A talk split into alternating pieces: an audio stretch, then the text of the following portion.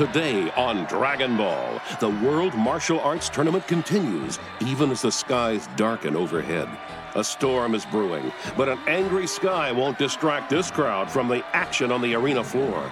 The next bout of the tournament is moments away, and after the excitement of the previous matches, none of these hungry spectators is going to miss it. Krillin dominated the first match with a come from behind knockout blow. Jackie Chun also used a strong wind to win his bout. This time, Yamcha was the victim of the sudden gust. Next, it was Nam who was victorious after resisting the feminine wiles of the alluring Ranfan. And now, the match to determine the last semifinalist is about to take place between Goku and Garen today on Dragon Ball.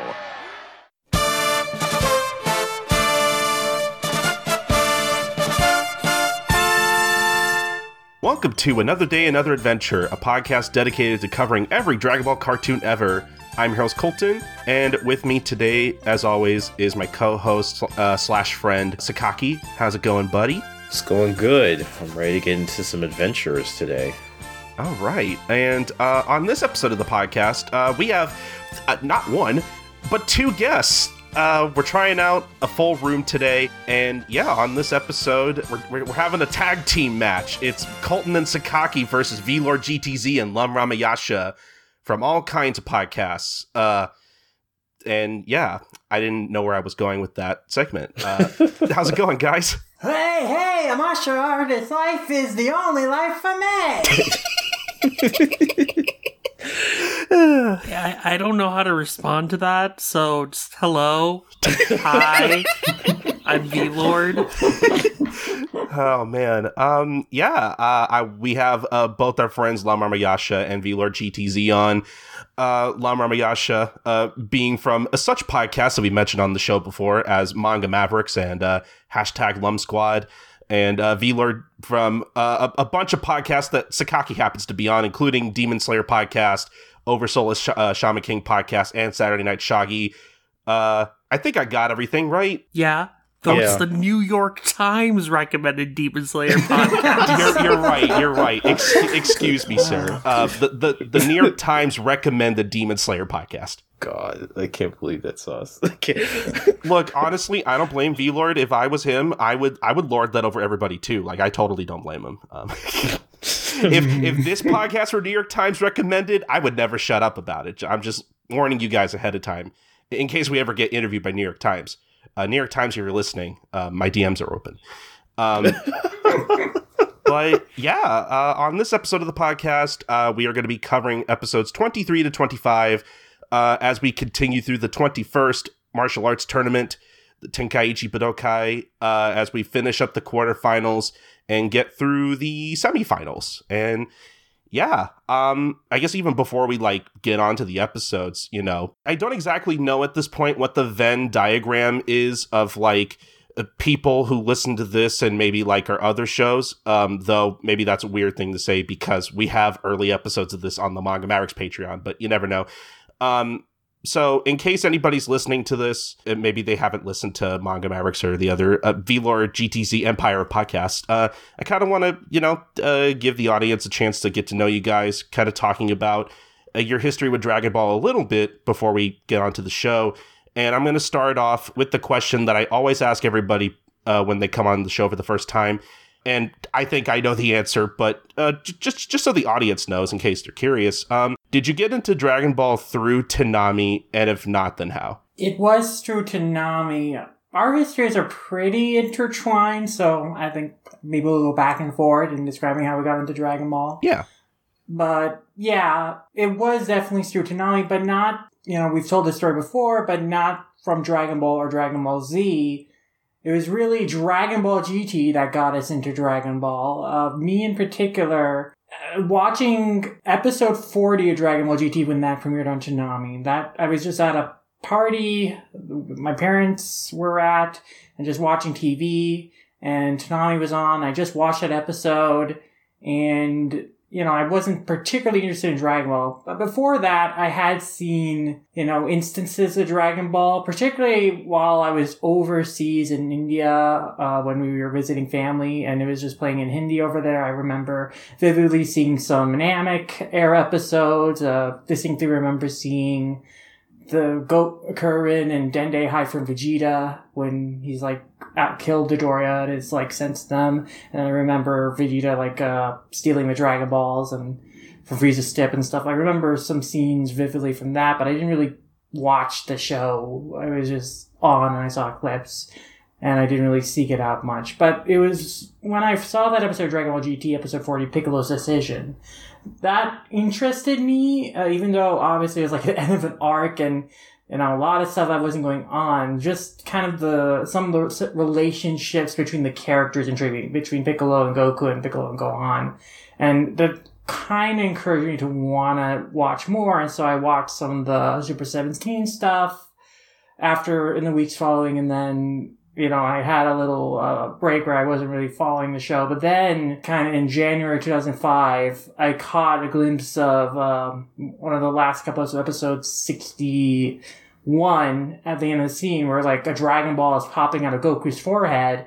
And that was intriguing to me. I was like, oh, that's, that's interesting. And so I checked into the next episode episode 62, which had like Nova Shenron and King, like come back to help Goku fight Omega Shenron.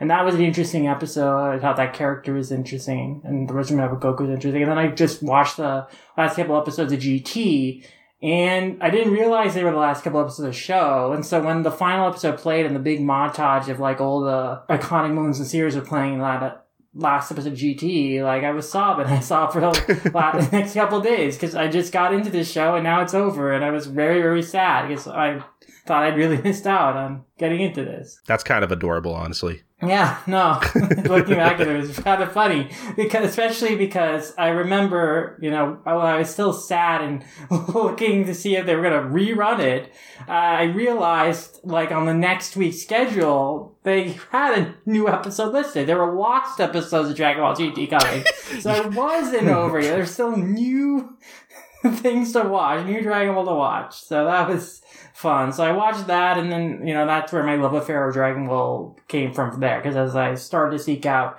uh, anything I could, Dragon Ball Z and Dragon Ball, uh, started reading the manga in March of 2005. Picked up volume 18 DBZ. That was my first manga I ever bought. First volume uh, I read, uh, and I was watching and reading everything all from all different parts of the series and franchise at the same time. Mhm. Doctor Slump had just come out in English, so I also started reading manga for that too. And yeah, that's and I also got obsessed with like going on the Dragon Ball websites from Funimation that they had back then and reading all the character bios and seeing what episodes uh, what characters appeared in because they had like lists of what episodes a character appeared in on the uh, character bio pages on the websites and I just was reading everything about it. And of course, that got me into discovering the Toon Zone forums and Kanzenshu. That honestly got me into the Nami community in a big way, uh, with reading sites like the X Bridge and Toonami InfoLink.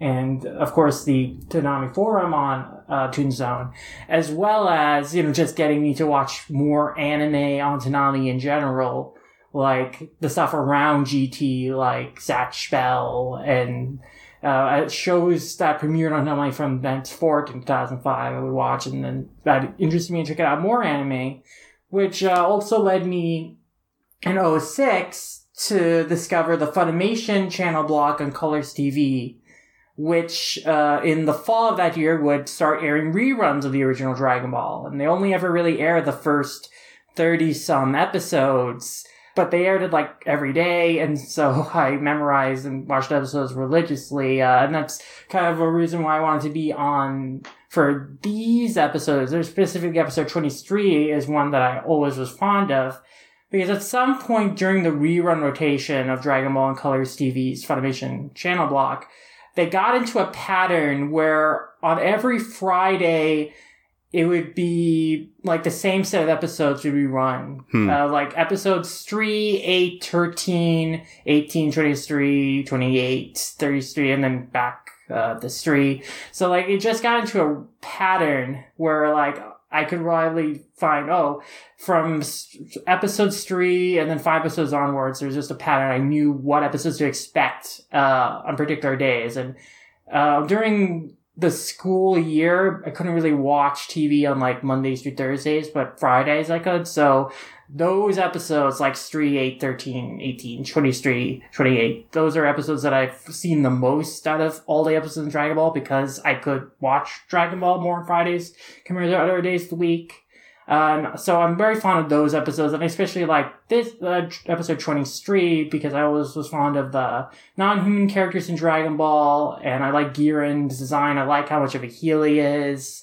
I like the big opening scene in the saloon, and I just really like the entire episode how it plays out. So that's why I was like really fond of it and want to come on for it. And uh yeah, so from there, you know, I've been lifelong fan of Dragon Ball and Kira and stuff. So yeah, I mean, and we learned uh to add on to that, like uh you know what what else about your history with Dragon Ball? You know, a lot of ours is similar, but Yeah, I mean, given that we literally grew up together because we're siblings, it's kind of mostly the same. the, the one thing I will say is that I believe my first exposure to Dragon Ball that I at least remember is uh I believe either 2004 or 2003 I watched uh an episode of Dragon Ball on Toonami. And it was the episode right before King Piccolo first like interacted with like Goku.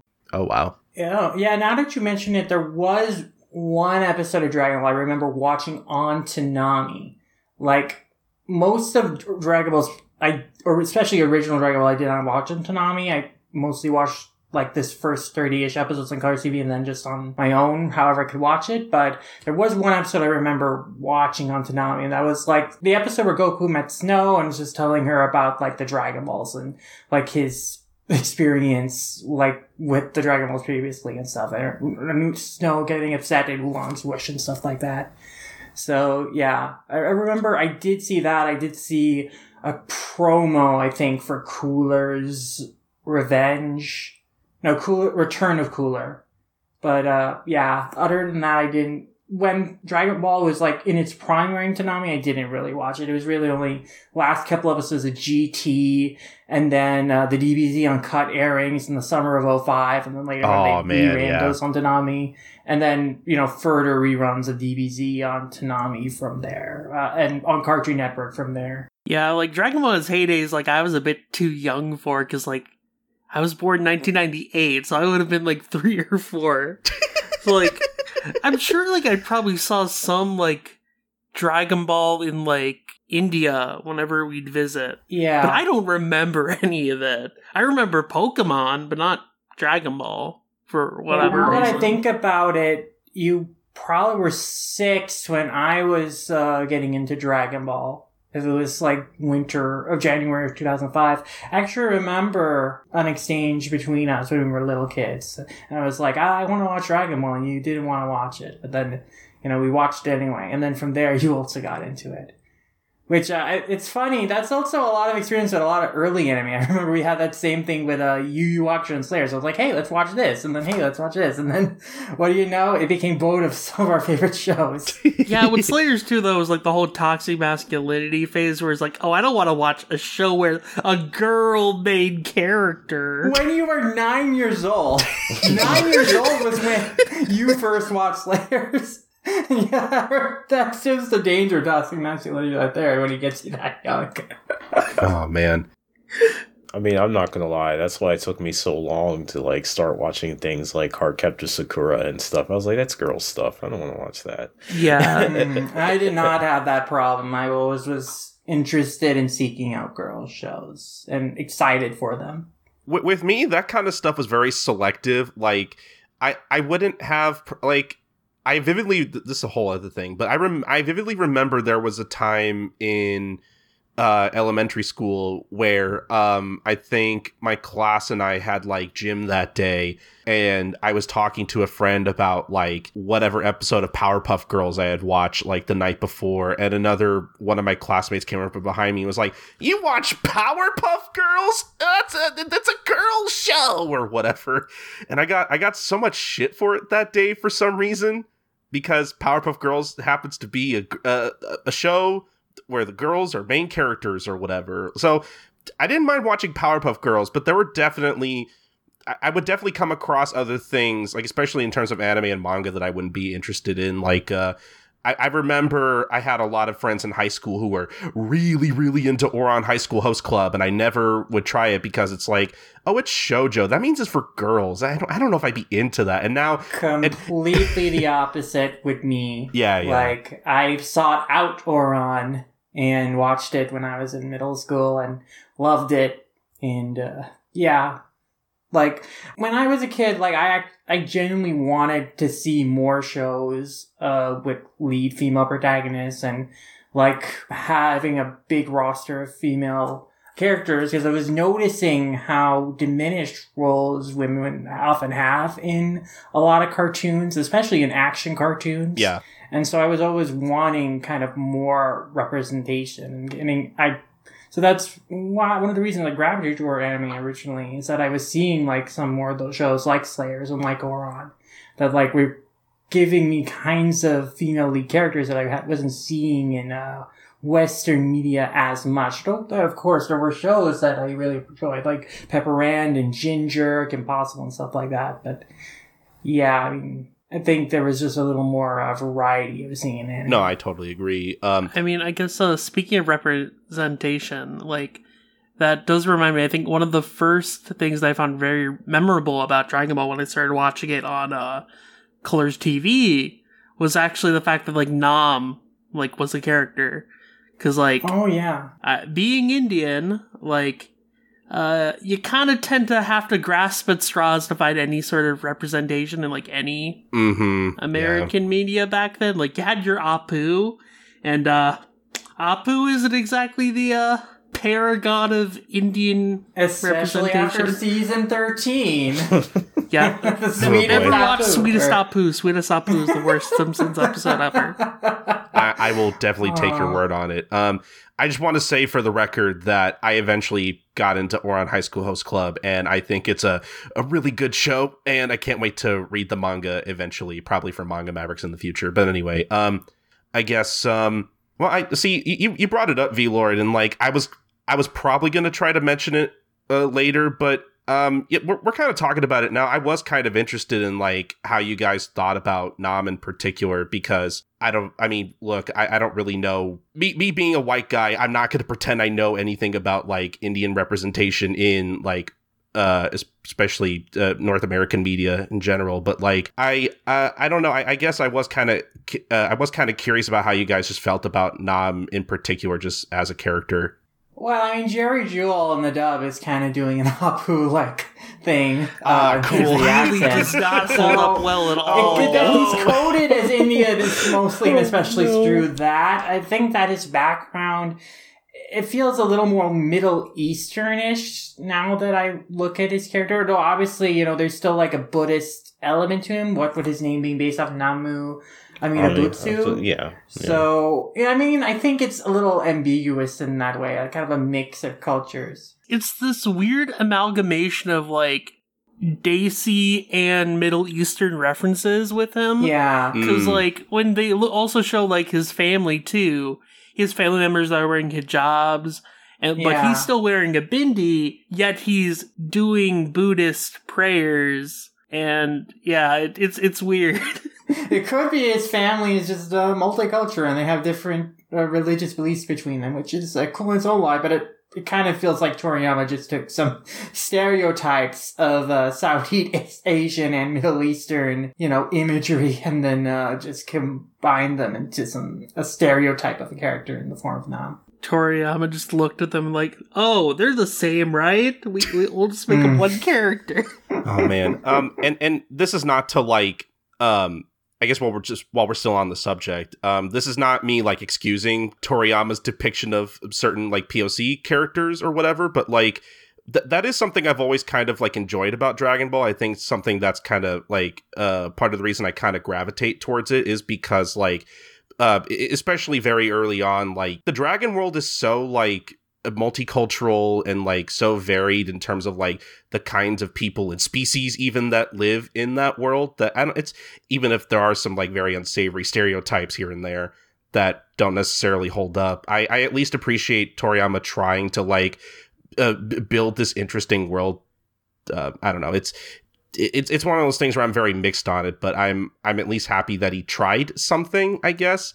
Again i hope that doesn't come off like i'm trying to like excuse it but i don't know yeah, no, I mean, like, I guess, like, thinking from my perspective when I was a kid, like, I don't remember any other Indian esque characters that I watched anime. So that mm-hmm. Yeah. definitely left an impression on me. And I feel like, while Nam is not the best representation of the cultures that he's referencing, he's also not to the level of, say, Apu, where he's doing legitimate negative impact either. Yeah.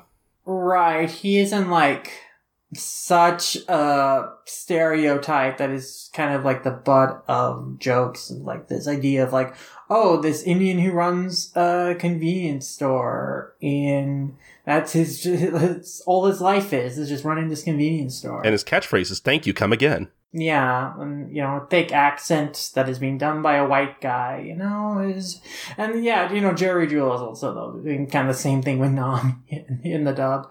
Um, but I will say I like Nam as a character. I I liked his character when I was a kid. I still like it now. I think he's sympathetic, and because he has something like very personal he's fighting for in terms of like getting the prize money to buy water for his starved village, like that is suffering from a drought. Like I think that is a compelling thing. So you know.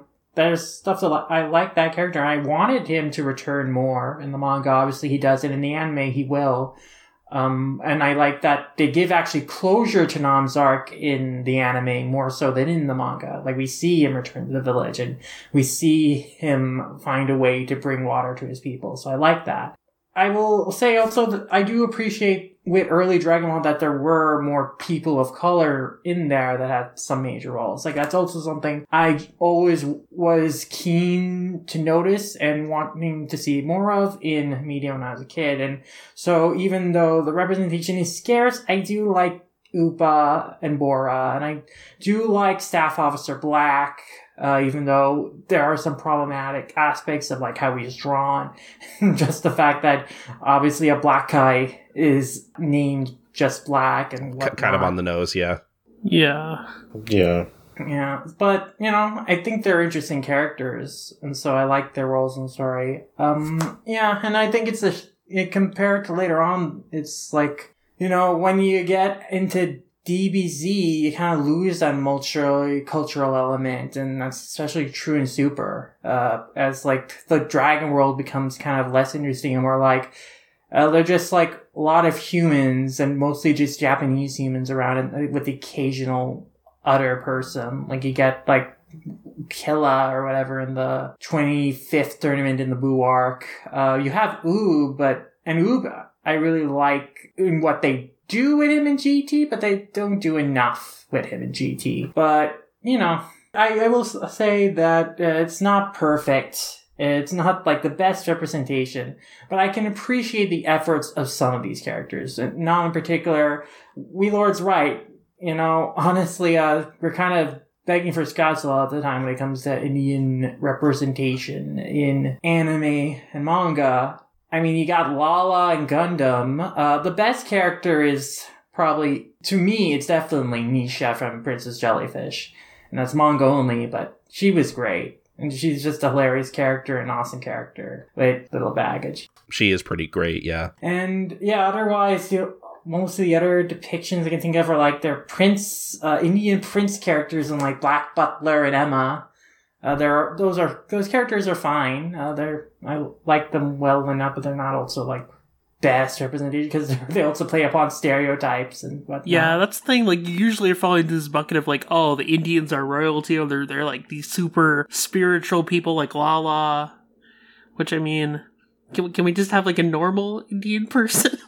Yeah. And also basically kind of like her role is just to be like a person that's fought over for man pain reasons between Amuro and Char. So it's yeah, like, she's the reason Char's gonna try to blow up the Earth with an asteroid. not much agency of her own, unfortunately, even though she could, she could potentially be a very interesting character. And she, you know, because of her background and whatnot, but alas. And then, yeah, I know, it's kind of a story. I'm sure if I thought about it more, I could think of more Southeast Asian, more Indian characters in anime manga, but like, you know, it is very slim pickings. So, Nam at least is a character who I think is compelling, and I enjoy seeing him in Dragon Ball, and always wish that he had appeared of more, and that is also true of Upa and Bora later on as uh, Native American characters.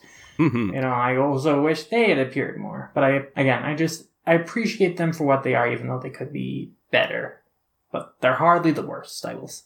At least Nam made it into Budokai Tenkaichi 3. Oh man, Yeah, yeah, you I actually there's really like playing as him. Yeah. um, but no, yeah, I totally agree with everything you guys said. Um, it, it just comes down to the thing we were. Uh, I think we talked about this when we had Grant on that like. T- t- Toriyama's depiction of like POC characters is one of those things where it's like it's clearly problematic, but I think you can argue that it doesn't come off as malicious. It just kind of comes out of ignorance, which I'm not saying is necessarily better, but it's not one of those things where Toriyama's like, "Oh, I'm going to show the readers how I really feel" or whatever, you know. Um, but it, it could still be better though. Yeah, I mean, biggest problem with Toriyama's depictions is just with his black characters. He draws them with you know, Yeah. the big lips that are uh from the old Sambo stereotype that is based on racist minstrel traditions. Uh, that is unfortunate. That was so emulated and popularized in Japanese pop culture and continues to be. So that is unfortunate. I'm glad that Viz at least erases those in the manga. hmm So even though it's kind of no, so I'm glad we that they did that. I think that's uh, that was a good choice. Unfortunately, I I think it's unfortunate that the dub English dub, like wh- when it comes a lot of you know foreign coded characters, they will give them like tick accents and stuff. So again, I mentioned Jerry Jewell is doing that with Nam here, doing what Harry Shearer does with Apu. And then also, like, the guy who serves milk at the saloon is also coded as Indian in the dub with a thick accent and, like, kind of stilted language. And that's weird because that's not necessarily a thing in the Japanese, although also, again, drawn with big lips, which is not good. But yeah. I think Bob Mackey put it best in uh, when they covered uh, this episode in particular on uh, what a cartoon that uh, when it comes to the Dragon World, it's a very like punch out view of the world.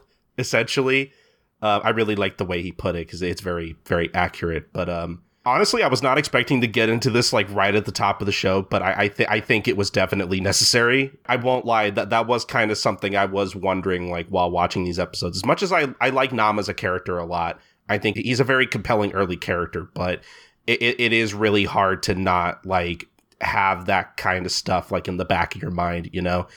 He's unfortunately not like 100%, you know, unproblematic or whatever. But um I do want to kind of go back here a little bit and talk about episode 23 because as you mentioned, Lum, uh, this was the episode you wanted the Beyond to talk about if you just want to go ahead and take it away if you had any like general thoughts you want to put out there. Well, from fun facts to start with, Ooh, fun um, facts. These episodes first aired on Toonami on Monday, September 17, 2001. So almost 20 years exactly, same week basically, we're recording this podcast. So I thought that was just a fun thing. Uh, yeah, and so, yeah, episodes 23 and 24 first broadcast on Toonami that day. Uh, same day as the premiere of, uh, the first episode of the Boo Saga on Toonami. Uh, on going to high school. So I thought that was a fun bit of trivia. Oh man, I was I was in first grade in 2001. Oh boy. and then uh, you mentioned, you know, Giron's voice actor, uh, Banjo Ginga before, and Yeah. when he had an incidental role earlier. But yeah, he also plays other characters uh, in Dragon Ball that I really like, the Colonel Silver and Bora. Ooh, okay. Actually, yeah, no, I do. Now that I think about it, even though I haven't watched it in a while, now that I think about Bora's voice, yeah, that is him. Yeah, very different. Uh, going from like the kind of scoundrel cheater that is Giron to the very honorable Bora, and then you have Colonel Silver kind of in between. So I appreciate that. Doesn't he also eventually voice Broly? Or am I thinking Um, somebody? No, that's No, still he's that's King Vin Vegeta. Shimada. Yeah, Oh, okay, okay, Vin- yeah. yeah, yeah. I got that wrong. Broly's Whoops. still been. He's King Vegeta. Oh, actually, to answer your question earlier when you ta- brought up Banjo Ginga, we were wondering, did King Vegeta ever actually appear in the series? In the manga, he never appears, but King Vegeta is in the TV series. That's right, yeah. Not just the Bardock movie. Like, there are flashbacks in the TV series where King Vegeta appears, so. I remember just want to make actually. Yeah. note of that. But uh, also, I really like Giron's English voice actor, Andrew Chandler. I think he does a great, like, gruff, scummy uh, voice. And very fittingly, he also voices a similar kind of scumbag tournament competitor in DBZ, Spopovich. Oh wow. He okay. also is pretty uh, known all around for villains in DBZ and Dragon Ball franchise because he's also Cooler, and he's General Rildo in GT, and also, you know, I'm very familiar with his voice, especially because he is the narrator of Dragon Ball GT, and so you know. I, his delivery of last time on Dragon Ball GT has always uh, reverberated in my brain these past 16 odd years. And especially after rewatching like GT dubbed earlier this year. You know, I'm very familiar with his delivery and I'm quite fond of it.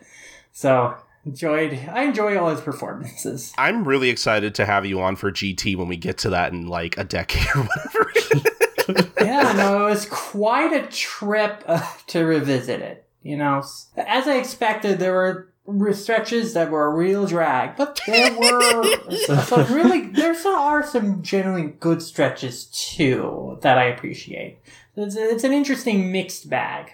It was fun to revisit as a part of the franchise I hadn't revisited in a in a little bit. hmm But yeah, I mean, I guess another thing to note, since I did watch these both dub and uh, sub, I do appreciate in the dub how they expand on the narrator's recap of what happened next. Like, they really let Brice Armstrong just kind of go on a big spiel of like, oh, here's the tournament and here's how exciting it is. Here's everything that happened last time. Where it's, it's very cut down in the original Japanese. And like oftentimes the episodes begin and there's like kind of just a montage set to music before the narrator like pops up at a line or two.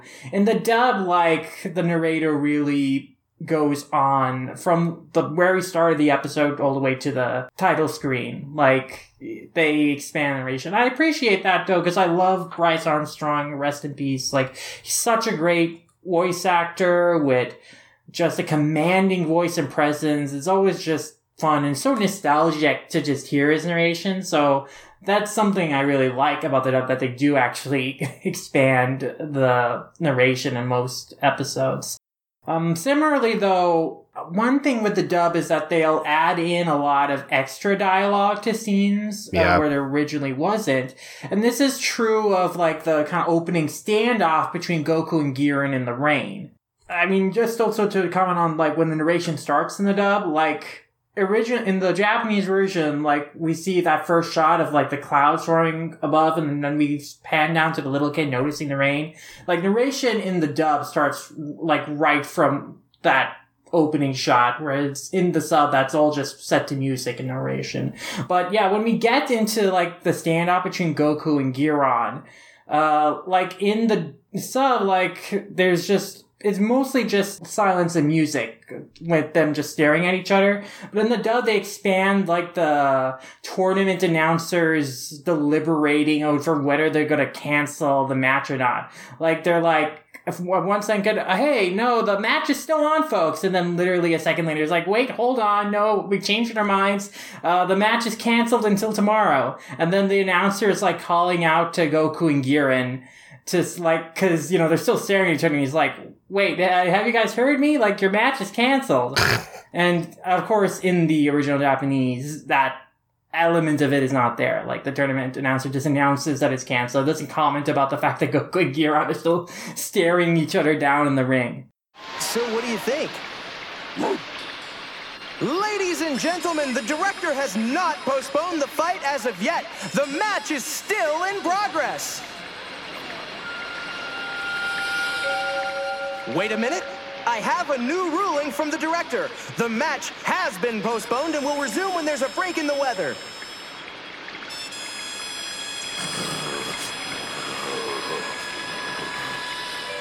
Apparently, the fighters didn't hear the announcement over the storm.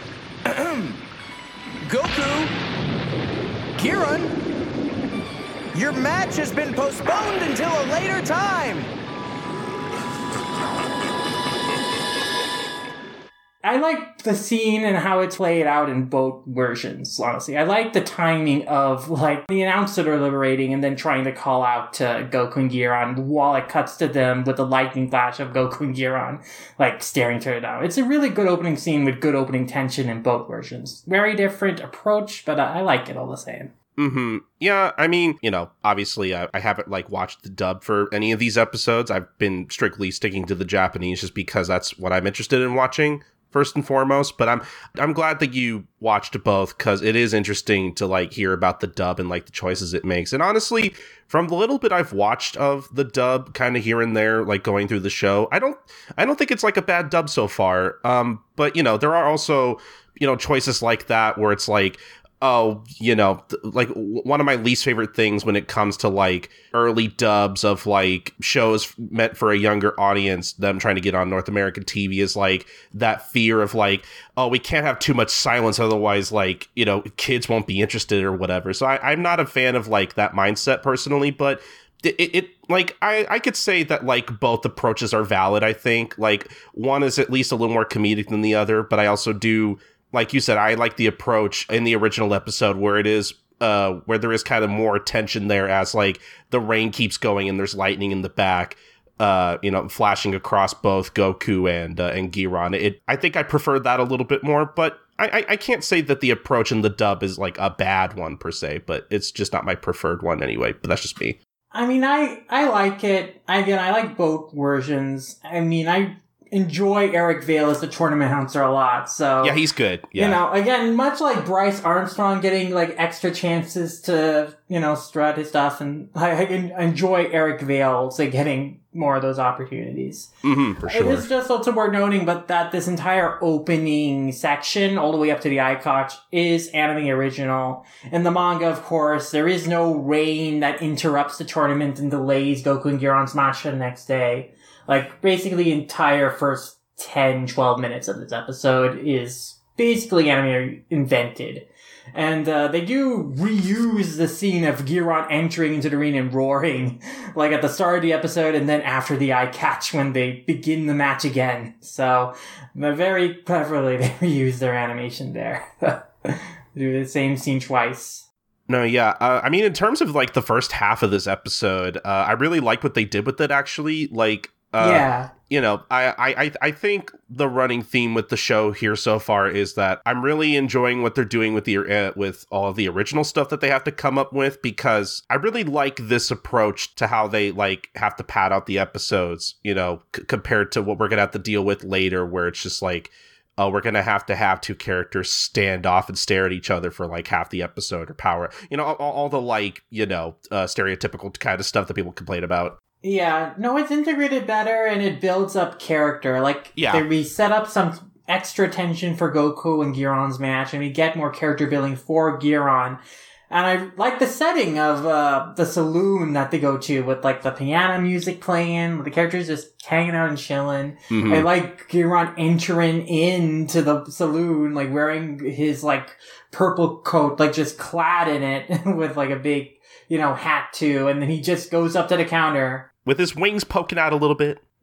Yeah, his wings are like really cramped in there under the coat. It's funny. That can't be Then he comfortable. just- no, not at all. And then he just goes up to the counter and, you know, he's this big tough guy, but he asks for milk. And then, like, Curran's, like, bullies from his temple are, like, laughing at him. And then Giron, like, shows him what's what when they like start egging him on. Like I appreciate that. Which, by the way, um, I don't know how, why these guys think it's a good idea to like uh, pick on a giant dragon monster. Yeah, no, they really are looking down on Giron. They're like saying that, oh, the tournament has just come down to a monster, an old man, and two kids. Like the tournament has really gone downhill. Like One the of these things is not like the other. Doesn't mean anything at all. yeah, no, you'd think they'd be intimidating David Giron. He's way taller than them. He's like this big, huge dragon monster. And yeah, he like crushes, he defeats all of them handily. He just turns around, swings his tail, and causes them all to collapse on the ground. And he does it with style too.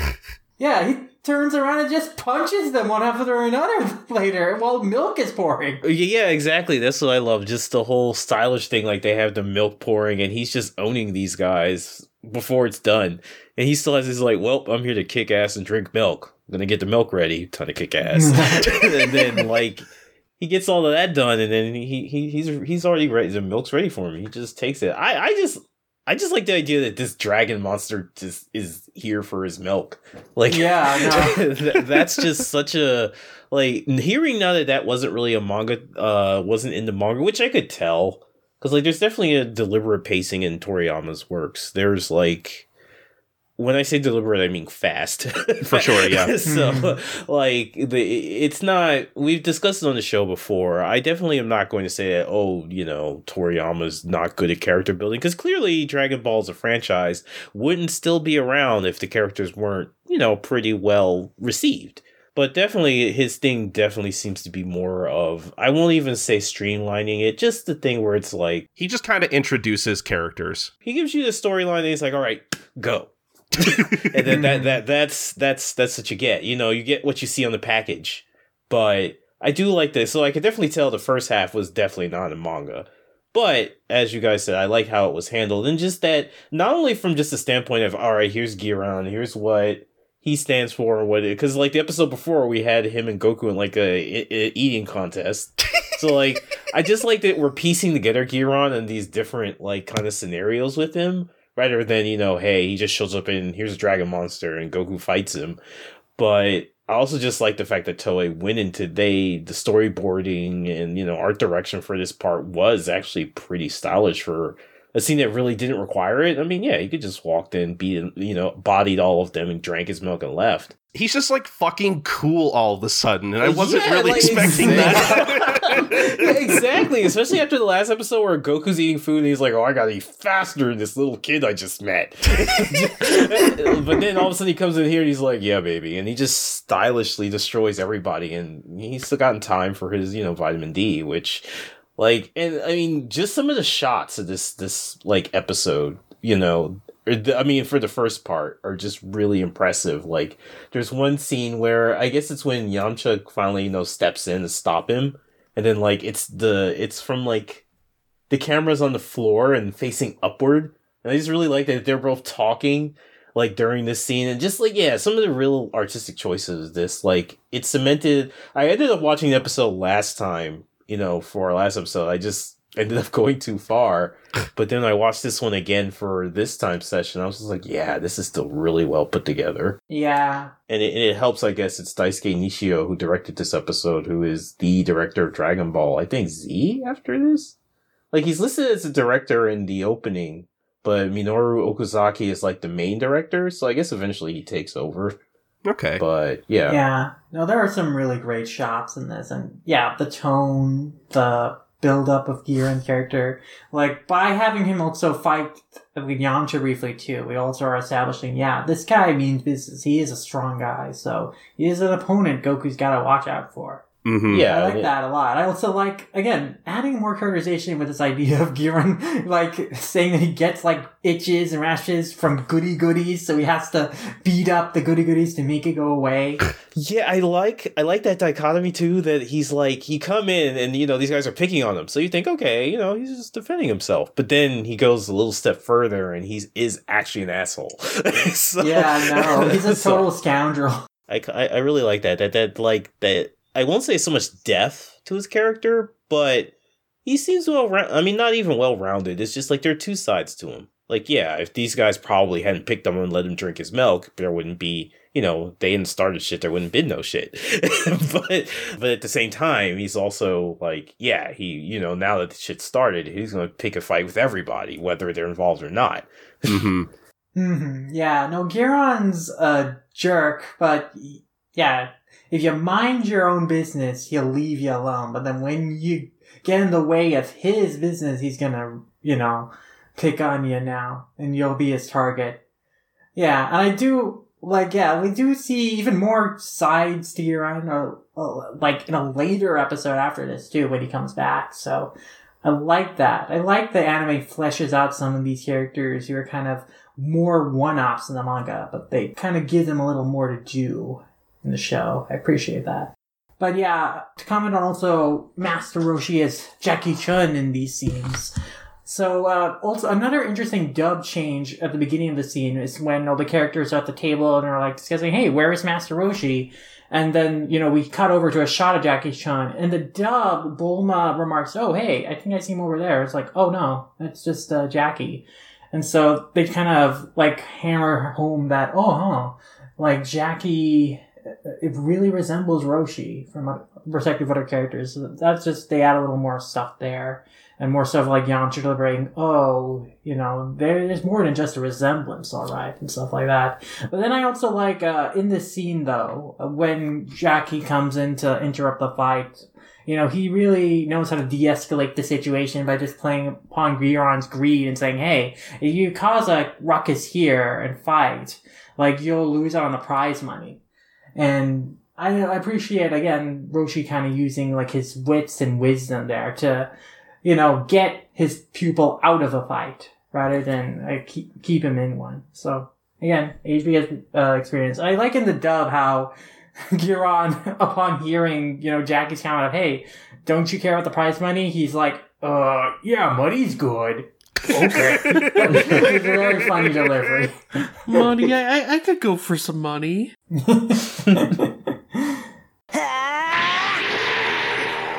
Stop it! Don't you realize this is against the rules? Fighting outside the arena is a serious infraction that will get you both kicked out of the tournament. I don't care about the stinking rules, Krabs. I guess you don't care about the prize money either. Huh? If you beat the kid now, you get nothing. If you beat him in the arena, you're well on your way to becoming rich. It's your choice, friend. Uh, yeah, money's good. I'm going to beat you in the arena instead of here. You got lucky. Fat chance. I won't lose. Dream on, kid. but yeah, no. The, o- overall, the first half of this episode is very good, and I, I, I think when I first watched these episodes, like years and years ago, I was still kind of in that mindset of like, oh, why is all this filler in here? I just want to get to the manga stuff. But nowadays, I, I actually really appreciate like how Toei handles kind of padding out these episodes with this original stuff. Like I think it actually adds to the material uh, in a way that I, I don't think I saw the first time I watched these. Yeah, much like the anime original content in Yu Yu Hakusho, I think original Dragon Ball has a lot of stuff that like enhances and uh, builds on the story material in a way that, you know, I think oftentimes uh, even improves certain characterizations or perfect and certain story elements, uh, Mm-hmm. especially in some later arcs too.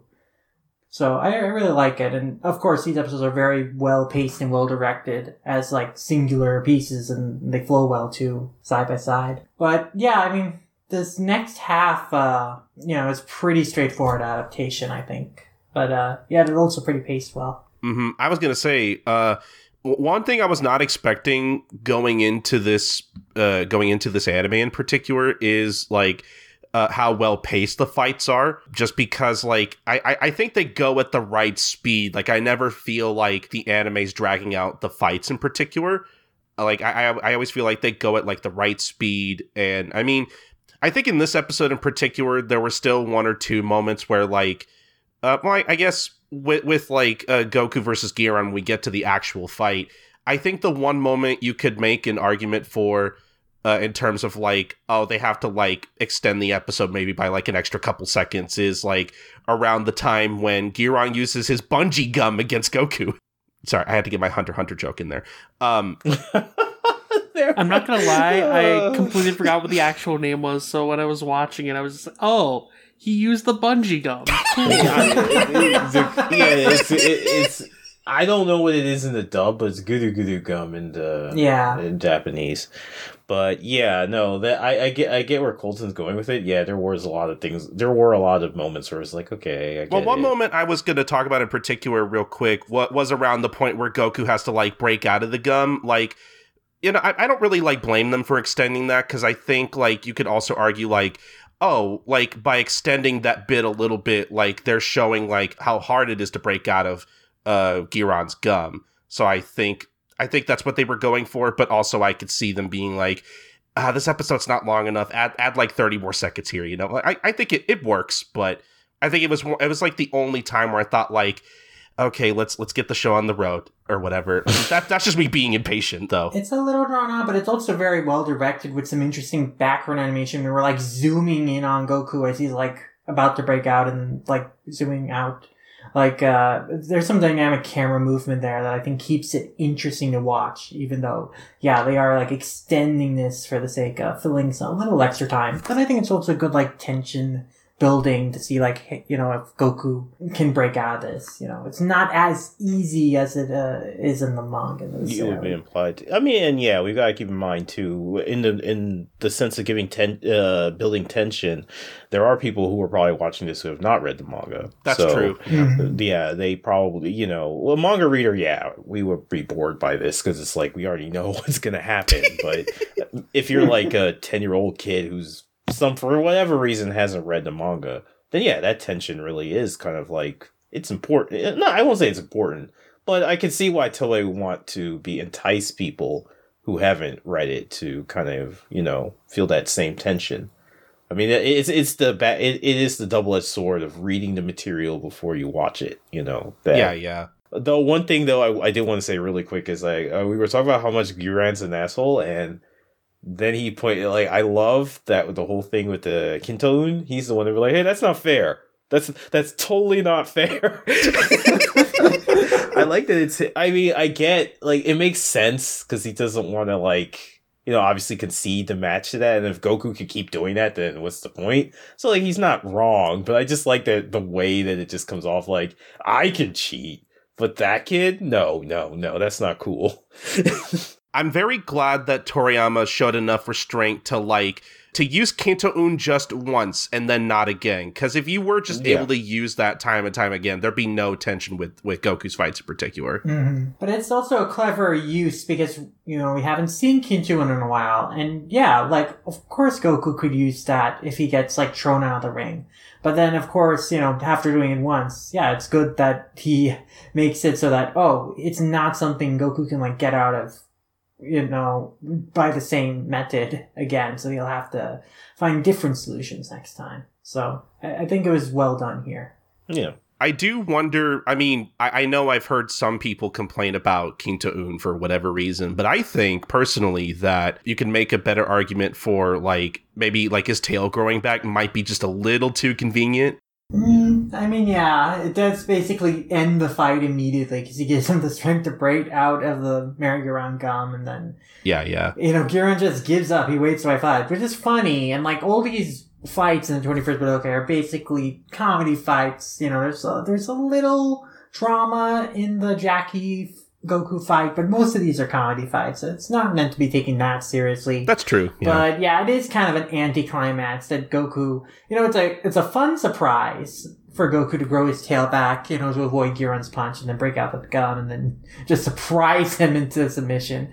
But it also is like a, a feels like kind of a little too convenient a way to get out of like a really satisfying finish to the fight. But again, these fights are being really played for the comedy. And so the comedy of like Giron is being so freaked out of like Goku's increase the strength once he gets his tail back and like, what? You're not human? And just being so flummoxed that he just waves a white flag, like literally, is it is a very funny thing that this big scary monster, especially with the build up we had in that first match about like how tough and scary a guy it is. I think we missed this comment, but I like this comment of like, so the one guy who managed to avoid his first like tail strike, who landed on his feet, is like, oh, you'll live long, like point point one second longer than the rest of them. And the Dudley's like, I like you, I'll kill you last. Like to have that, that kind of guy, the guy who's like openly talking about how he's gonna kill people he hates and is getting in his way to just like be like scared, witless, and like giving up just because Goku grew back his.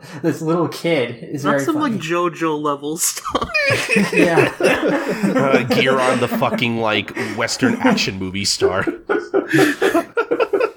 He's, that was that was so good. Um, I think the fight overall is pretty fun though. One one moment I, I really wanted to shout out was at the beginning where Giron tricks Goku into thinking he has like something in his hand and then punches him. Um, it- it's, it's it's literally it's literally the same kind of thing that I have done to my dog before, where it's like when I'm trying when I'm trying to get his attention and he just won't fucking listen to me at all. And I'll, I'll just like hold up my hand, nothing in it, and he'll think I'll have like a like a treat or something. He'll come to me, and then I'll just like grab him and hug him because I want to grab him and hug him. I feel bad for tricking him, but it's the only way I could grab him and hug him. It's by tricking him. Um, but yeah, no, the, the the fight overall, I, I do think it's a fun one, and I, I think episode twenty three overall is like a pretty good episode. Yeah, I wasn't very fond of it, like I mentioned before. Though, honestly, in watching these set of three episodes, I think episode 24 might actually be the best of the lot. So, Okay. I'm very excited to get into it. But, uh, I will also say just on another thought about the dub narration. I like how in the dub narration for the close of the episode, like, the narrator, like, mentions, with the help of a very special cloud, uh, in Goku's victory. So, you know, like a little bit of knowledge in Kichuin that complements the animation of the cloud in the sky, which, uh, I just appreciate, it's not really there in the sub version. So, yeah. That's uh, about it, I think, on 20th Street for me. Yeah, yeah. Uh, I mean, I guess unless anyone else has anything to say, we can we can just kind of move on to episode twenty four. Um, I see that's I, I really like all three of these episodes. It's really hard to pick a favorite, but I I do think I do think episode twenty four. I think has my favorite moment in this set of episodes is with like the announcer going up to interview Goku and Krillin uh, right before Krillin and Jackie Chun's fight, and then Jackie Chun comes up and uh, just puts on a puts on a little show. Yes. Oh yeah, that's my favorite too. Yeah, no, episode 24 is just a laugh riot. There's just so many great jokes beginning to end in the Kerr and Jackie fight and then the pre-match interview with Goku and Curran. Like, it's great. Like, the little Manzai routine Goku and Curran have. Like, Yeah. oh, are you offering me this mic to eat? And the girl goes, no, this is something you, like, speak into and you make noise. And then the, uh, and the, I like, in between the dub and sub, the announcer takes it differently. Because in the sub, they're not just like, ha ha, I'm really enjoying your routine. And then in the dub, he's like, oh, ha ha, a joke. Yes, very funny. Like he's a little passive aggressively annoyed by it. So I like both reactions to that there. But yeah, it's very, it's very fun. Like, and that, you know, Goku, like, kind of flummoxes the both the announcer and the audience with some of his answers to his question. Also Curran as well. Like him being taking taken aghast that wait a minute, you're younger than me? I thought you were older. And Goku's like, oh no, Bulma told me how to count, and I realized uh, actually uh, 12 comes after 11, not 14, which is like Toriyama retconning Goku to be younger. Yeah, yeah. Just because he Oh, realized, okay. oh, I ha- I can't, like, if Go- Goku will grow up too fast if he's 14, so I should make him a little younger to give me some extra time. Also, can we talk about the animation for like Roshi's concert though? That was actually Oh, yeah, the background animation, Yes, especially when like they're doing the somersault, is like so good. Uh, and then yes. Actually, that's also incredible background animation when Curran is like lunging at Jackie at the start of their fight too. Like there's, yeah, they really went in with some dynamic like uh, animation in so many scenes here. Especially background animation, is especially so challenging. Like the fact that they went for it in different instances just to, you know, enhance some of these moments is very fun, and I really like it. But yeah, also the character animation on Jackie and Goku when they're doing their little song and dance is really funny as well. Uh, and yeah, in both versions, both dub and sub, I like the song. I guess the for me in the dub, the lyric of "A martial artist life is the only life for me" is more memorable. But I love like just uh, "bada boom bada dum," like whatever that Jackie is doing in the sub too. And of course, like when the cu- when the song ends and just the cut to like the audience mount a gate, their mount a gate, just a silent sh- split second shot of just the audience like speechless. They're out of gate. Jackie's performance, not knowing how to process it, it just kills me every time. I do think that's the funniest part of that bit. Actually, that that made me laugh the most was like after he gives the mic back, you just have like straight like ten seconds where the audience is just fucking speechless. so good. Stab shot, then know the to process. And then there's no comma. The match just begins right after that. Just makes fun Yeah, of the that's the speed other of cuts, the timing of it. I mean, what can you say, honestly? Honestly, Mhm. I, I totally forgot about that whole scene. So it was a great little surprise when they went into that. I'm like, oh wow, this that's right, this did happen, and it's like the whole episode's really well animated, but that especially they went so far in, like giving that so much care. Like I, I can imagine a bunch of animators just being like, I, I I can't wait for us to do this. like Yeah. seeing that in the storyboard and being like, I need to. God, and Goku like joins him and everything. Like, yes, it's. I, I think it was the part of the episode that like like made me feel the happiest. Like, it, it was so fun. Yeah. Giving little peace signs at the end. It's very funny. It's great that they're they're both in sync too, so it makes me. I was just thinking, just joking to myself, did they practice this beforehand? Yeah, no, they're very well choreographed. like something that's supposed to be spontaneous. Well, I mean, as as we as we see later on in episode twenty five, Goku can just copy other people's techniques. So maybe maybe maybe he saw Roshi dance at one point and was like, "Oh, hey, I, I know how to do this or whatever." okay, well, that's that's that's great establishing lore, actually.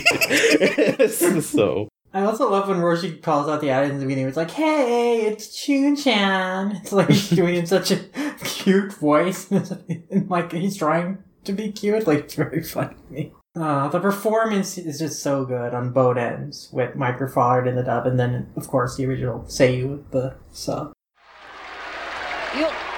ジャッキー選手の登場です。それでは早速試合を始めて。のなんじゃい？わしにはインタビューしないのか？あああそうそうそうですね。かしだああ。はい。チュンちゃんです。ワン、ツー、ワン、ツー、スリー、フォー、ボンボンボボンボンババンドゥアパッピラあかわいいあの子は女の子へへへいへへへい父はあるけど血がないズンビバズバッパダビドゥバッズンズバズビッパダドゥワズンズビズバッパダダドゥワヘイヘイヘイ。誘っちゃうぞ村祭り。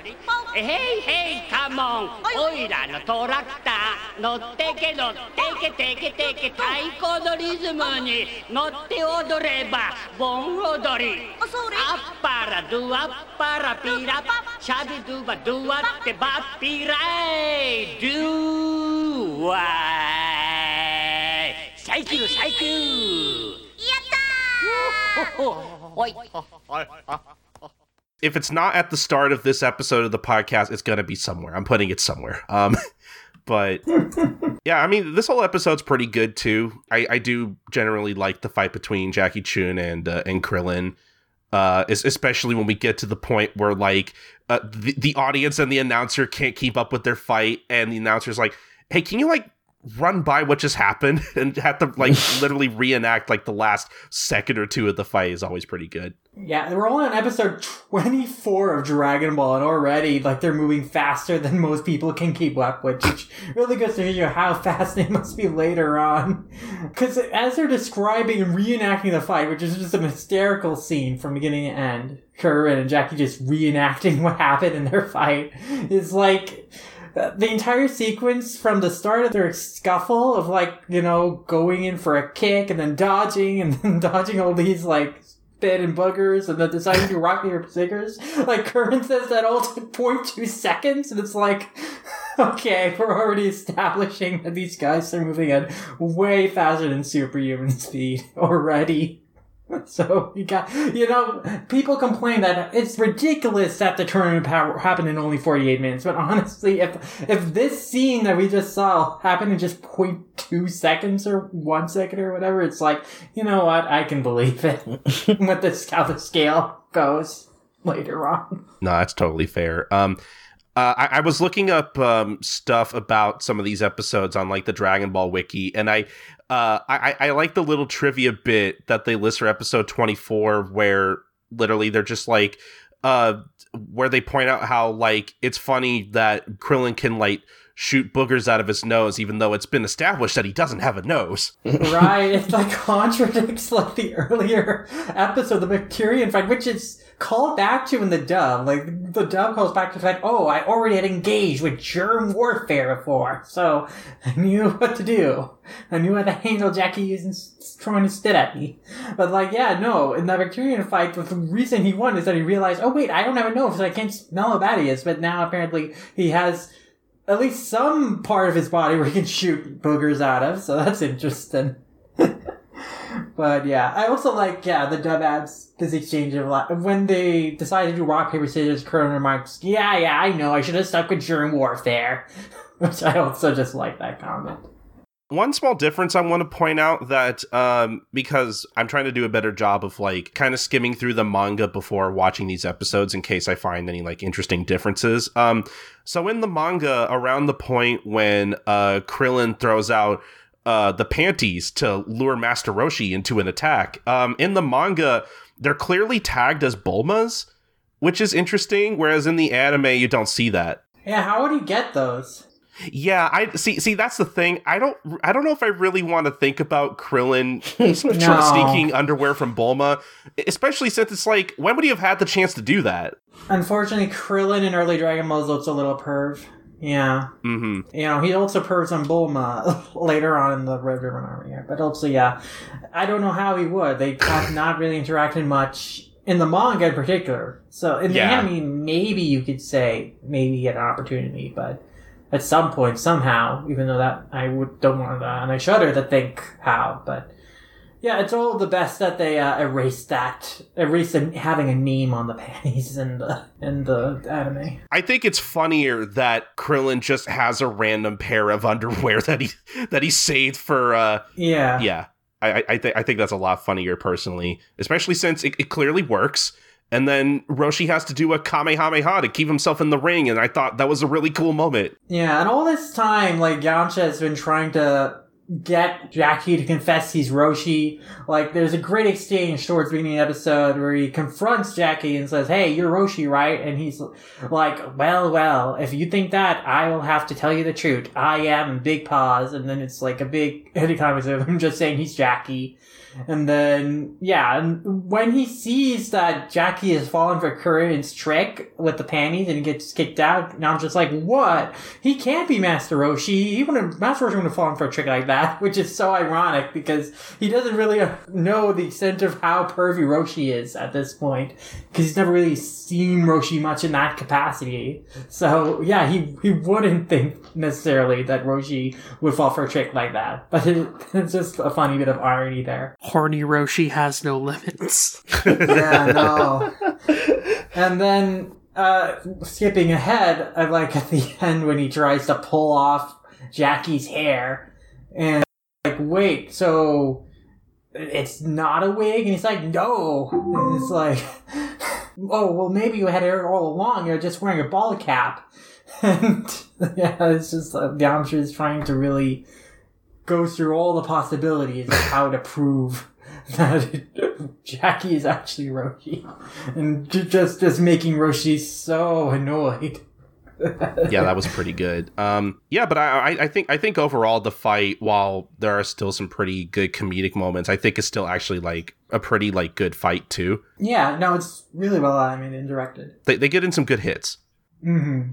And I like Roshi has a bit of pride that Kurin like gets up after like their initial exchange of blows that caused Kurin to you know collapse on the ground.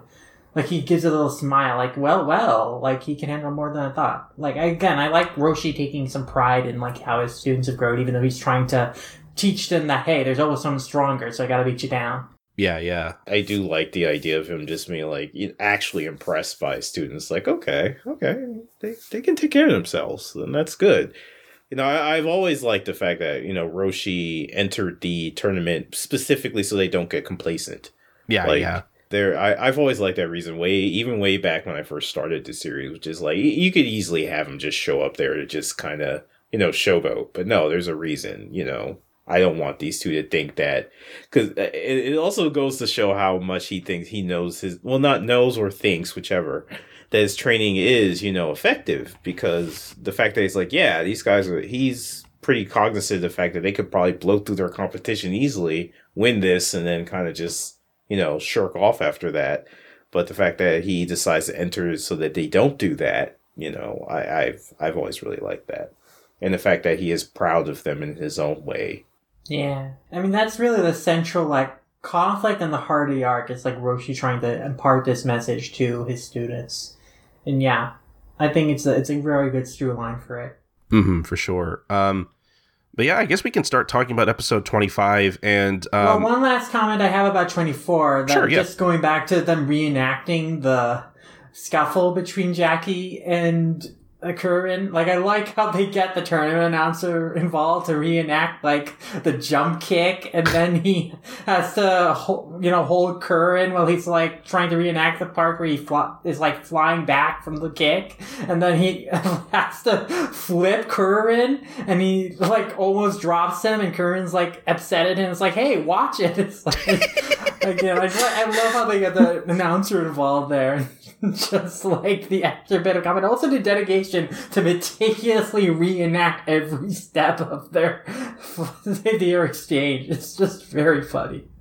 Again, this this episode is just so rife with great humor. it's a really good episode, yeah. Um, but yeah, just kind of going to episode 25. Um, V Lord, correct me if I'm wrong, but I think you wanted to come on to talk about this one in particular. Yeah, I mean, like it's definitely like uh one of the most memorable Dragon Ball episodes for me. Partially because yeah, it's the Nam versus Goku fight primarily, and I just kind of really like the fight and just seeing like Nam's reactions to all of Goku's tactics.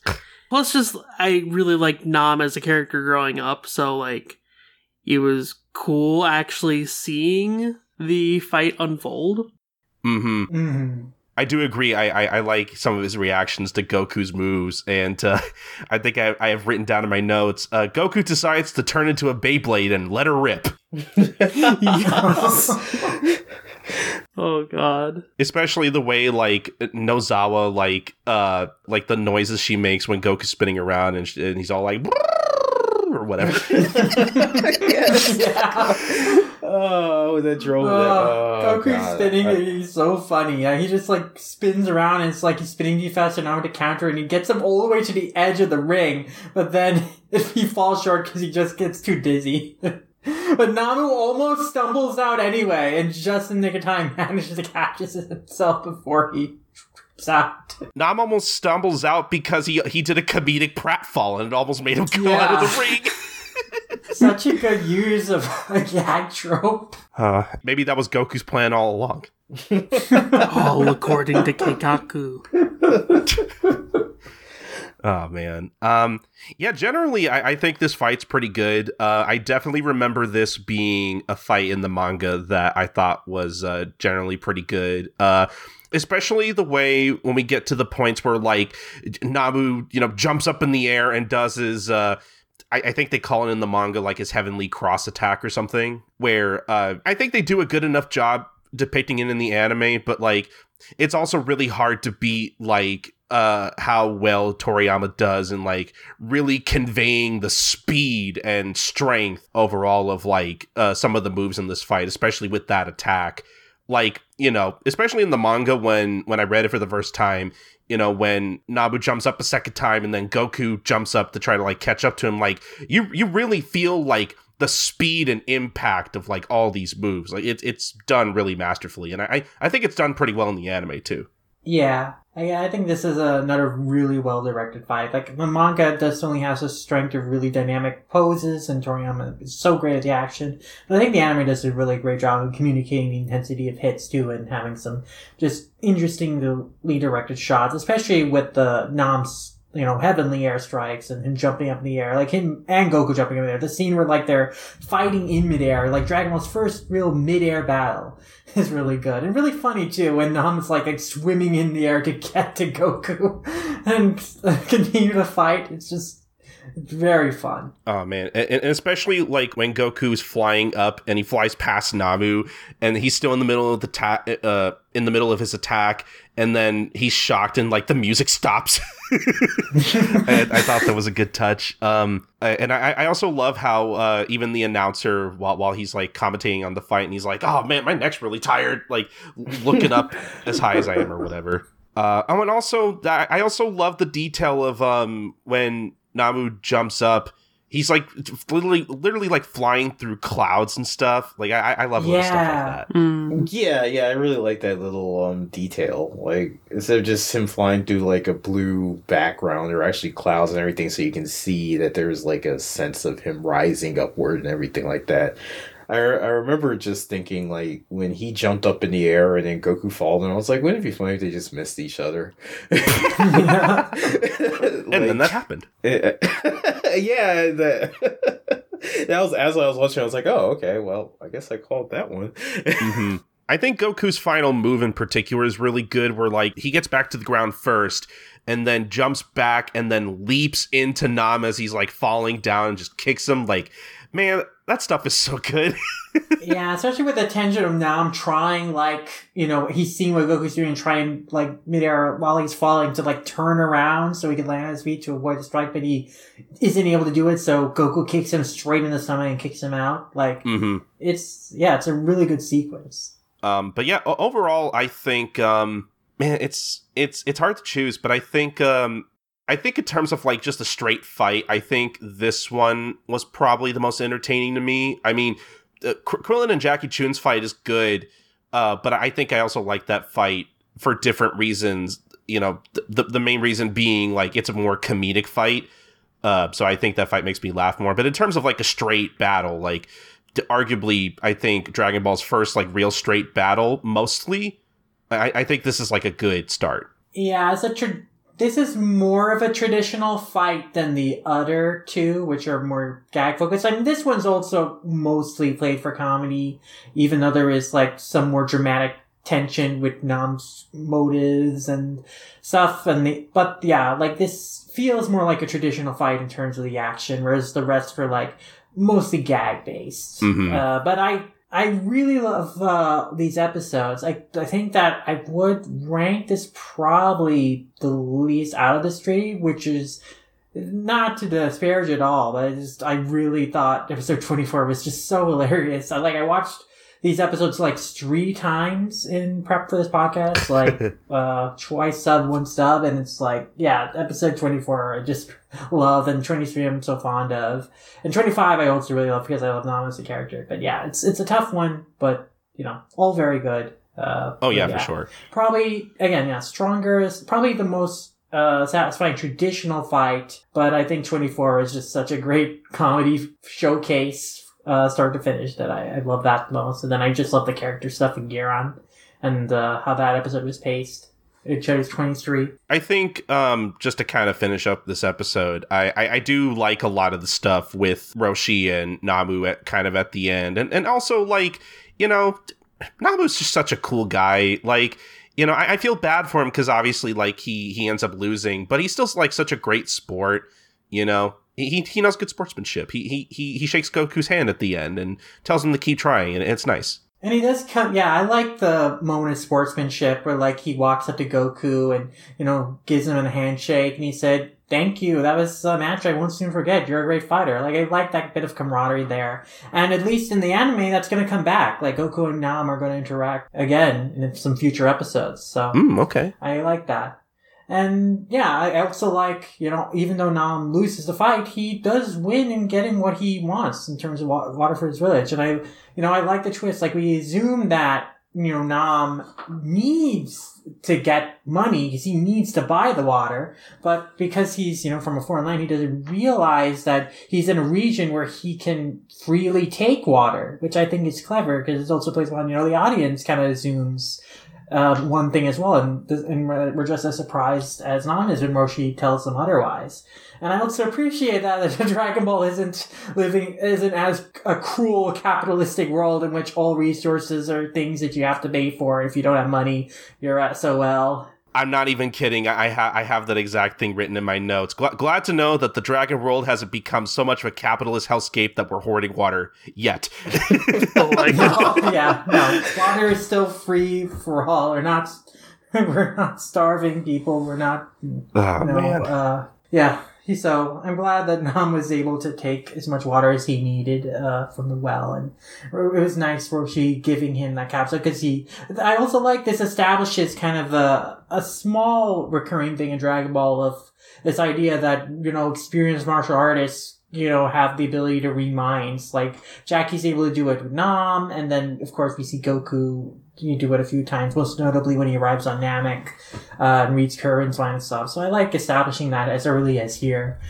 Um, and yeah, like again, I like just the exchange between Nam and Jackie. I, yeah, yeah, Nam and Jackie a lot. Like I like Nam telling him like, "Oh, thank you for trusting me with your secret," and Jackie's like, "Hey, it's no problem. You don't need to repay me for it." But then like realizing, "Oh, actually, uh, can you help me out of something?" Would you be interested in helping out? So I like that Nam returns Jackie favor by helping him convince Yamcha that he and Roshi are different people. And I like how Yamcha is just so flummoxed about that. It's like, oh man, I guess I owe you an apology. And I like uh, Jackie's response to that is, yeah, you owe me more than an apology. Uh, it's, it's a good exchange. But yeah, I like the, the layers between Nam and Jackie, uh, Nam Roshi here. It's really nice. No, it's good. I all I could think was like, you know, I just imagine Yamcha being like, "Oh, it's Roshi, and he's looking more tan than normal." Yeah, no. He must have went to the beach. in the manga, like Nam doesn't have like a different skin tone, so you know it. I mean, he still has uh, you know his dots, so it's you can still tell it's him, but Yamcha doesn't seem to realize. But yeah, in the anime, it's like very more obvious that he has a darker skin tone. But I guess Yamcha just thinks he's more tan or something. He maybe you know he hasn't seen Roshi in a while, I guess. So. Uh, for all he knows, he, he he got a little more tan out in his like remote island, all in the sun and whatnot. Yeah, he just got tan and converted to Hinduism. No big deal. Yeah, no, Perfectly normal week for Master Roshi. I mean, hey, there's there's no evidence to otherwise, so let's just go with that. I'm still not on board that this Jackie Chun guy is Roshi anyway. it's it's not it's not Yamcha's fault that Roshi's gaslighting the fuck out of Yamcha uh, into thinking he's Jackie Chun.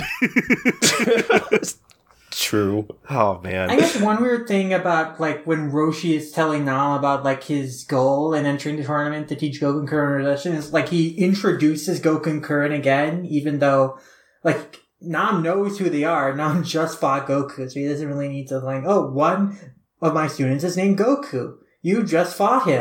yes, like he knows that. He knows his name. You don't need to tell him that again. I, I guess that is kind of weird. Uh, but yeah, I mean, I guess um, I don't know if I have like a lot to say about these episodes at this point. I, I think they were all very good. I think this is around the point in the 21st tournament where I start to get a little more excited for some of these fights as they like become a little more traditional. Again, not that I don't like the gag fights, but th- that's just kind of my thing with this tournament specifically is that I start off like you know liking it, like oh this is a fun time. Like I I, I think the fights like get better as the tournament goes on, so I'm really really looking forward to talking about Goku versus Jackie Chun next time on the show. Yeah, Goku vs. Track is probably the most satisfying, like, more traditional fight. Uh, but I would say that all the 21st Budokai matches are mostly comedy fights. Like, I, like the Jackie Goku fight will have more tension and stuff, but, uh, you know, I, I feel like that's what I like about this, is that this is still kind of an era where Dragon Ball's playing more into the comedy. And I, I think that's what sets this tournament arc apart from the later ones. Like, 22nd Budokai has a few matches that are more for comedy, but it's mostly a more serious uh, tournament. Like right from that first match uh, with Tenshinhan versus Yamcha, and then 23rd Budokai is also the same way. But this one is like it's a little more silly. We get to have like some new faces, uh, which we get less so as the tournaments go on. Like there isn't another tournament after this where like we have a match between two people we haven't met before, like the Nam Ranfan fight. So yeah, I think that's what makes the tournament stand out, and I like the humor that I again, like again, I really, really thought that Jackie Kerr and Five was so hilarious. It was pretty good. Uh, Yeah. I appreciate that, but I also I appreciate a lot of these fights and the humor they're going for with Goku and Giran, and then Kerr and Bacterian and stuff like that. No, for sure. Um, I feel like Lum and I kind of took over the show a lot, unless like either Sakaki or V-Lord, if you have any other like final thoughts you want to put out there before we end the show soon. Your power levels are too immense. That's all it is. We're cowering in fear. I mean, I guess overall, yeah, I like these episodes. Like they they're they're a really good set piece, just like as a unit on their own. Like they work really well together.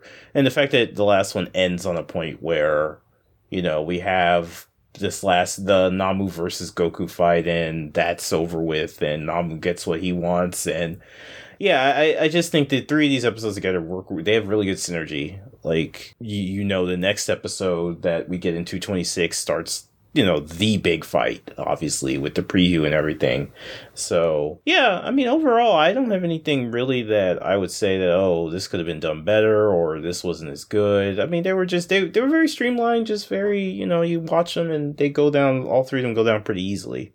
So they had good uh, good comedy, as you guys were saying. Like I do agree that like this is definitely this first tournament is more about the comedy side of things. And uh, don't quote me on this, but I do feel like I read somewhere that Toriyama was like, um, he they got really good reception for the for the tournament. So I wouldn't be surprised that later on, as he started doing them, that's why I started taking them more seriously like maybe this first one was just the thing. He was just like, okay, you know, I feel like doing a tournament. Let's just do it, and I'll have a little bit of fun with it. But then people are like, oh, people like this now. Yeah, he's very much he's very much like in his comfort zone at this point, whereas like the other tournaments will definitely evolve past what they are right now. Yeah. Yeah, he's still playing to comedy. Dragon Ball, I think the turning point for when it starts to take its stakes and its uh, fights and conflicts a little more seriously is when Tao shows up. Yeah. So, Yes, my and I think that sets the tone for then the the twenty second Budokai, and then of course King Piccolo is a big shift. Ooh, yeah, uh, yeah. Tao's my guy, so I can't wait to get to him. Oh, that's I gonna be really so love him. good. Yeah. Uh, V Lord, anything else you want to say before we go? Yeah, no, I mean, I'm basically in the same line as Sakaki. Like, I think all three of these episodes are just really solid, and honestly, I think they like kind of hit the key points of what I really like about this arc. Just the comedy and also kind of the mixes of action in there that are like not super serious, but it's just kind of fun, and that's what I really like about Dragon Ball. All the fun. Yeah, no, I, I totally agree. But yeah, no, I mean, like we said, overall, these episodes were good. And uh, yeah, I, I don't think we have anything else to say, um, I guess, other than, you know, th- th- thank you, Lemon V Lord, for coming on the show. This was this was a lot of fun. Thank you for having us. Like I love uh, revisiting Dragon Ball. These are great episodes. I had a blast watching them. I watched them several times because I enjoyed them so much. So yeah, thank you. It's, it's always a blast to revisit uh, classic Dragon Ball. Yeah, same here. You can never have too much Dragon Ball unless you just like watch Dragon Ball 24 7, which is not a good choice.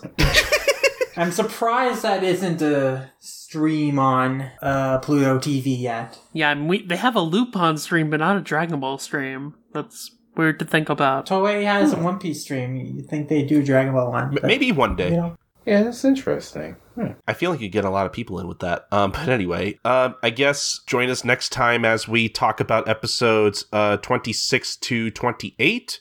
And uh, yeah, we're going to get into, like we said earlier, the Goku versus Jackie Chun fight and finish off the tournament and uh, b- b- uh, move on to the Red Ribbon Army arc, except not really, because, like Lum said, there are three episodes beforehand that are uh, complete anime original that we kind of mentioned here and there. Uh, well, actually, you will get to the Red Ribbon Army arc immediately. I mean, episode 29 is kind of standalone, but the, the Red Ribbon Army gets introduced in that fillers, uh, Okay. the kind of anime original filler stuff that starts in episode 30. So it's very interesting. I'll- I'm curious on your thoughts of it if you haven't seen it before, but yeah. No, yeah, that's kind of the thing I'm like interested in covering the most going through Dragon Ball specifically is like all the anime original stuff that I'm not familiar with.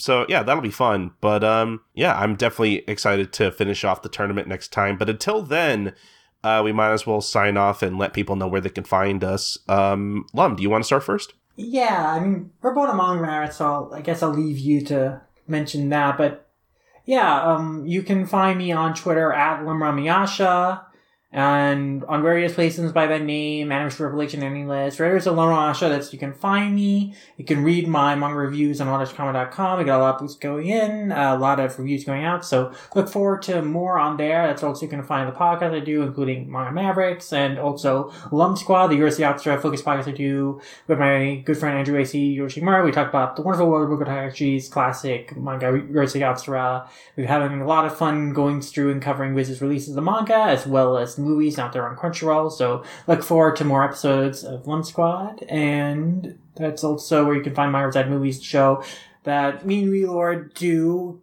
covering anime movies mainly, though we haven't recorded one in a while because V Lord's been too busy. uh, but uh, yeah, you can also find uh, if you like the art I make uh, for our podcasts or the art I do in general, animations, illustrations, and like you can find that stuff on my Instagram at Sid Artworks. All right, please definitely go follow Lum and all of their stuff, and um, l- listen to Manga Mavericks, as I'll bring up later. Um, V Lord, you next. Uh, t- t- tell us about all your podcasts. yeah, so uh, I guess first off, you can find me on Twitter at VLordGTZ, and then I write various things for all-comic.com as well as ToonamiFaithful.com, so check out all that stuff. But yeah, I do a bunch of podcasts, the most prominent of which is the Demon Slayer podcast at D Slayer Podcast on Twitter. Uh, but there's also the Oversoul Shaman King podcast at Shaman King Pod uh, Saturday Night Shogi, which I do with Sakaki at Sat Night Shogi, and then my general anime manga podcast, Dumb Weebs Podcast, on Twitter at Dumb Weebs Pod. So uh, check out all of those. All right, and definitely please go check out all of V Lord's podcast. I uh, I, I, I listen to, uh, admittedly not all of them, but I do listen to a lot of them. So uh, I I don't listen to Shaman King just because I haven't read it yet, but one day I will. We need to change that.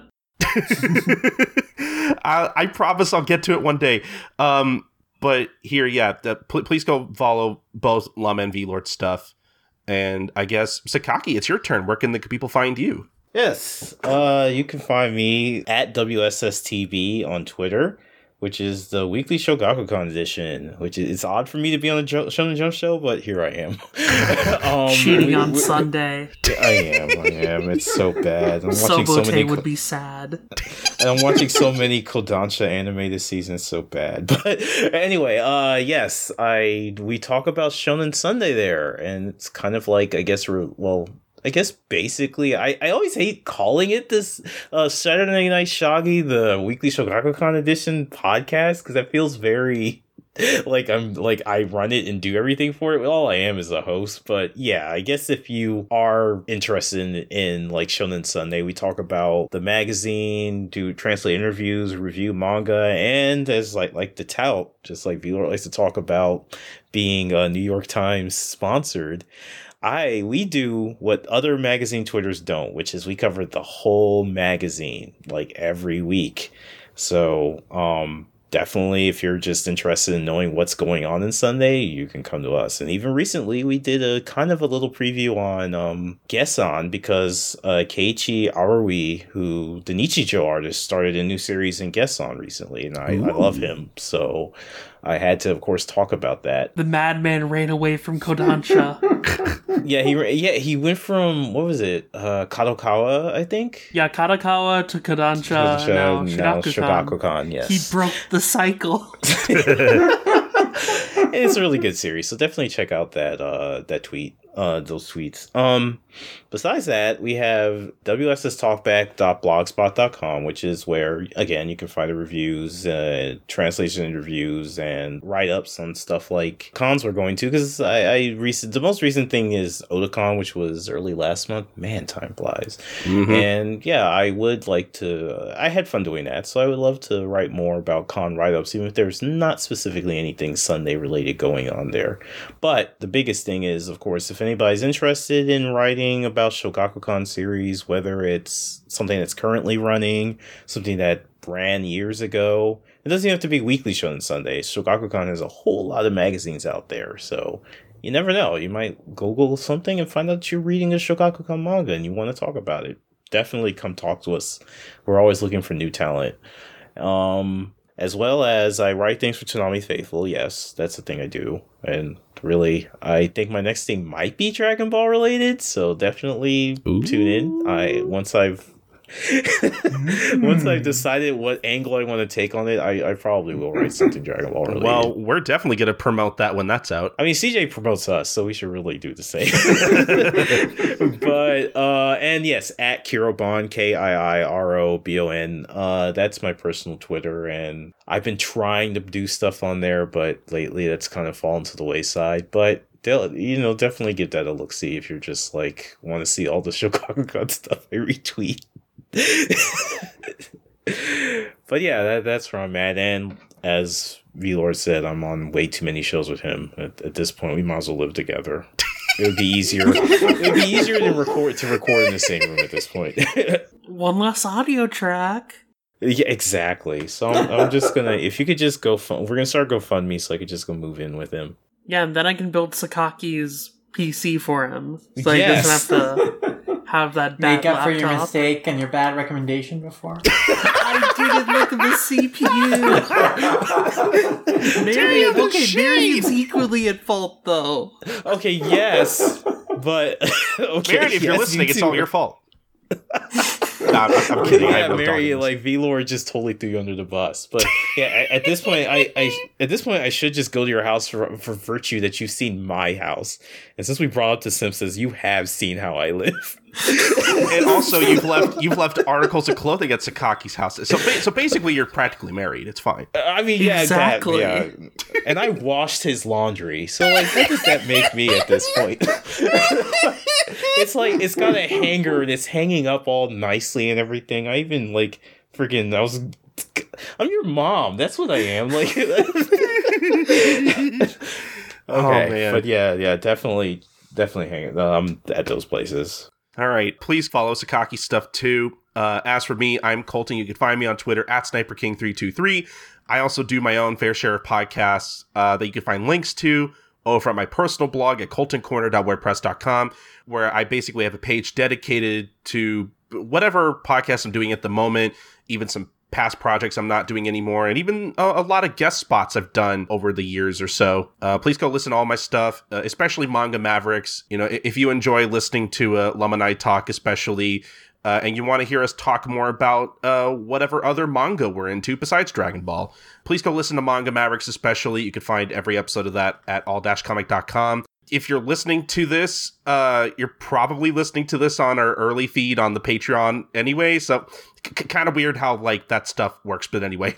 But uh, yeah, that's basically about it for like my stuff specifically. But as for this podcast, uh, basically, first and foremost, you want to follow us on Twitter at another DB Pod uh, where you'll get the latest updates on the podcast and uh, and me retweeting a lot of Dragon Ball fan art because that's what the, that's what that account is also for. But yeah, again, that's at another DB Pod. Please follow our website at another dbpod.wordpress.com. Basically, that's where we'll post the episode first, and basically wherever you listen to it, uh, as well as like show notes for every episode and everything.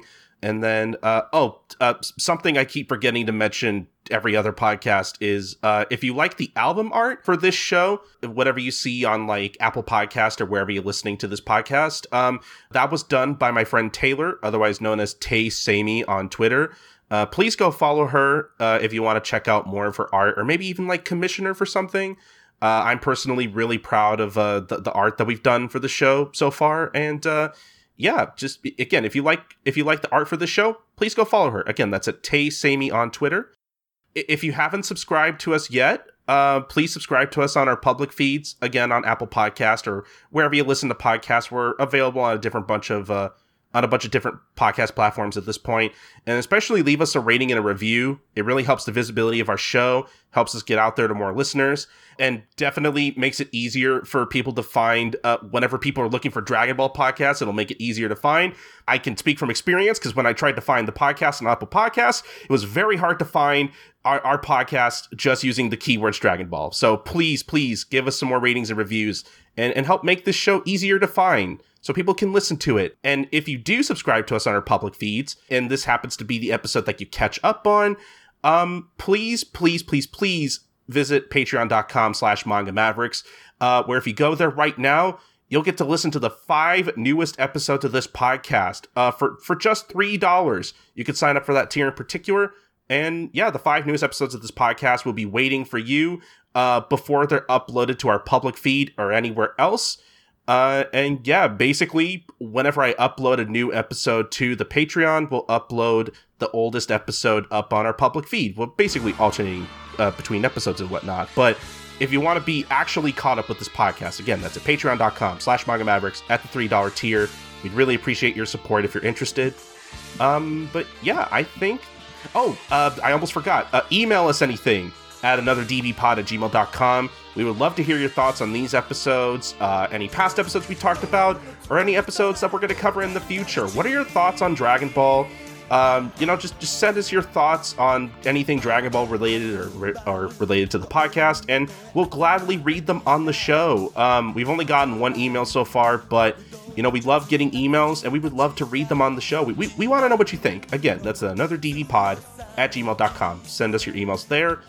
And uh, yeah, okay, I think that's actually about it for all of our plugs. Uh, again, join us next time on the podcast as we cover episodes 26 to 28 as we finish up the 21st tournament and head on into the Red Ribbon Army arc. I'm very excited uh, as we bring on another special guest. It is going to be a long time before we have a guestless episode um, through through no fault of my own. Um, but yeah, uh, again, I hope you guys enjoyed this episode, and uh, I guess until next time, we'll see you guys another day for another adventure.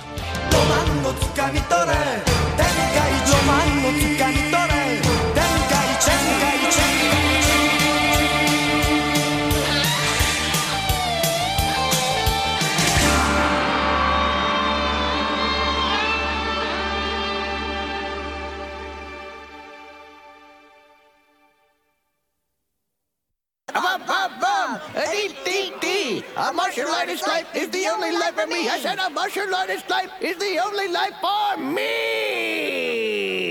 Yeah, peace. yeah. Here you go. Thanks.